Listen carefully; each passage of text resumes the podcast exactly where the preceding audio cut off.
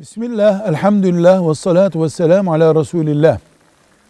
Camide namaz kılıyoruz veya başka bir yerde evde namaz kılıyoruz.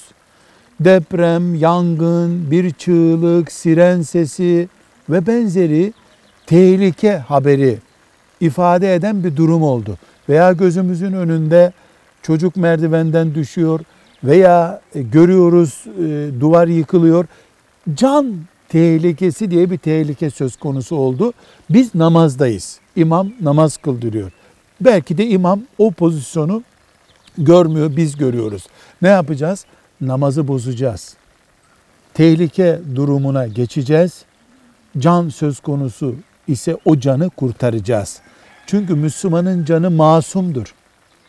Namazın iadesi olabilir, kazası olabilir. Can gidince geri gelmez. Bu mantıkla bakacağız. Elbette olağanüstü durumlar için. Velhamdülillahi Rabbil Alemin.